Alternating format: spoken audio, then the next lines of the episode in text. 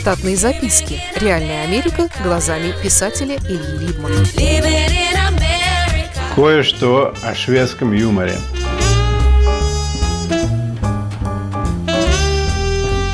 На днях я смотрел дневную программу шведского телевидения и думал, что больше 200 лет без войн вовсе не идет на пользу нации. Мало того, что все они, шведы, теперь похожи внешне на одну гигантскую семью, так и шутки у них, как в пожарной команде, которая давно ничего не тушит. Странно было убедиться в том, что вовсе не в странах третьего мира все еще смеются над музыкальным номером, где звуки извлекаются ударами ложек по кастрюлям, прикрывающим мужские гениталии. Напомнило мне это выступление пионеров второго отряда в пионерском лагере.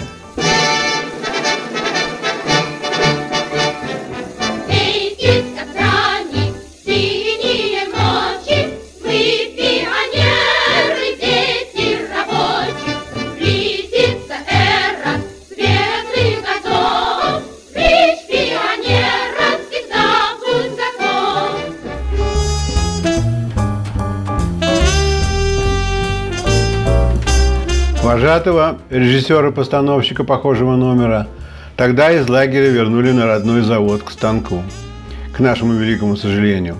И до конца смены нам, ребятам, вдалбливали, что номер этот был очень низкопробным, едва ли годным для провинциальных ярмарок. На этой точке я остановился в размышлениях о номере и стал думать о его постановщике. Если принять во внимание территориальную близость Ленинградской области и Швеции – то вполне может быть, что эти номера имеют единые корни. Трудно себе представить, что тот вожатый, станочник, попал по обмену чего-то в Швецию. Да там и набрался опыта. Думаю, номер имеет шведскую аутентичность, подтвержденную шведскими кастрюлями и половниками современных очертаний.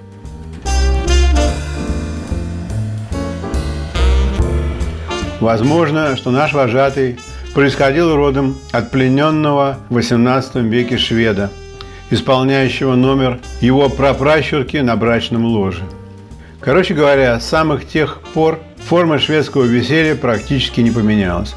есть, конечно, наслоение забавного от разговоров между шведами и финнами или про оборону Швеции в случае русской агрессии. Все это замедление в развитии шведской культуры происходит из-за отсутствия опыления извне. Как бы незаметно мои мысли о шведах переметнулись к тем из них, кого я знал в Штатах. Это были трое мужчин и женщина. Двое Свенсонов, Норстрём и Дженсен. Все они были американцами второго поколения со шведскими корнями. Кен Дженсен был архитектором и зятем одного из моих хозяев. Он был высоченным парнем с архаической улыбкой на лице по любому случаю. Кен считал, что Абба – это полный отстой, а слушать нужно Guns N' Roses, чередуя их с Линард Скиннер –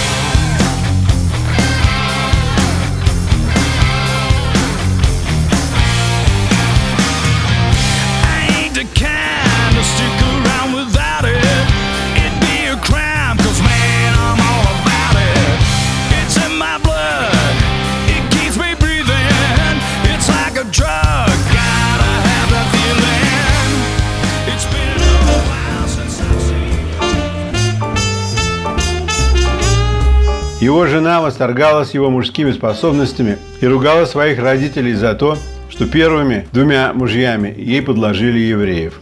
Свенсон работал супером у заказчика. Он знал все строительные специальности и мог выполнить любую работу на высоком профессиональном уровне. Его за это вообще-то и наняли, и держали. Если контрактор чего-то не заканчивал и забирал своих людей с объекта, то Свенсон доделывал все самолично – Денег, однако, ему платили немного. И как только его дочке исполнилось три года, его супруга, тоже Свенсон, вернулась на работу за большие бабки в Мэдисон Сквер Гарден, а муж Свенсон осел дома с ребенком. Норстрём занимал административную позицию. Он проводил совещания на крайне высоком уровне, обеспечивал всех необходимой информацией – Предыдущей его работой была фирма Граммана. но он потерял ее из-за отложения солей в организме. Иногда на своих совещаниях во время перерыва, как лирическое отступление, он рассказывал о военном авиастроении. Это нравилось всем, кроме его маленького начальника, толстячка Иракса по имени Назар. Тот не любил американских самолетов ни в воздухе, ни на земле. Все четверо шведов были довольно скучными людьми, хотя непосредственной связи к удаленной от штатов Швеции они и не имели – они редко принимали участие в коммунальном поедании пиццы или тортов по случаю дней рождения сотрудников, как и не принимали участие в обсуждении воскресных футбольных и бейсбольных игр, однако были знатоками канадского хоккея. Внимание! Говорит и показывает Нью-Йорк. Телевидение Советского Союза начинает третью последнюю передачу из Соединенных Штатов Америки, из Нью-Йорка, из Мэдисон Гардена о хоккейном матче между сборной Советского Союза и командой всех звезд Национальной лиги профессионального хоккея НХЛ. Знаменитый канадский игрок Жан Белево получил право Я представил себе, что случись посмотреть им шведский телесериал «Мост», то они бы вписались в круг его поклонников без страха и упрека. Вот и получается, что неопыленная из нее Швеция сама полностью атрофировала национальное чувство юмора. Вы можете спросить меня или себя, а существовало ли оно вообще когда-либо? Конечно, существовало. Посмотрите фильм «Тринадцатый воин», поставленный по книге Майкла Крайтона – там действие происходит в небольшом отряде викингов, которому нужен 13-й воин извне, для того, чтобы удачно бороться с остатками патриархата в Северной Европе. Викинги в фильме представлены остроумными и веселыми ребятами, которые не чураются физического труда и, если надо, пьют медовые алкогольные напитки. История рассказана 13-м воином, арабом, которого играл Бандерас. Надо заметить, что уже тогда, в X веке, среди двух предварительных шведов были отмечены педорастические отношения. Какие же выводы мы можем сделать, полагаясь на исторические примеры из жизни викингов? А вот какие. Когда викинги, будущие шведы, жили не слишком оседло и промышляли разбоем и разовыми заказами на похищение или войнушку, им приходилось много путешествовать и постоянно обновлять свой фольклор из ресурсов заказчиков и поверженных врагов. Наверняка 13-й воин, который до поездки с викингами был арабским поэтом и жил при персидском дворе, рассказал им не один десяток веселеньких историй из «Тысячи одной ночи», которые в дальнейшем осели видоизмененными в нордических рунах, как свои – Юмор в них, однако, остыл, а потом и вовсе вымерз. Но я не хочу приговаривать всех шведов как людей скучных и одноколейных. Важен момент, где они выросли и как пытались сделать свою жизнь краше.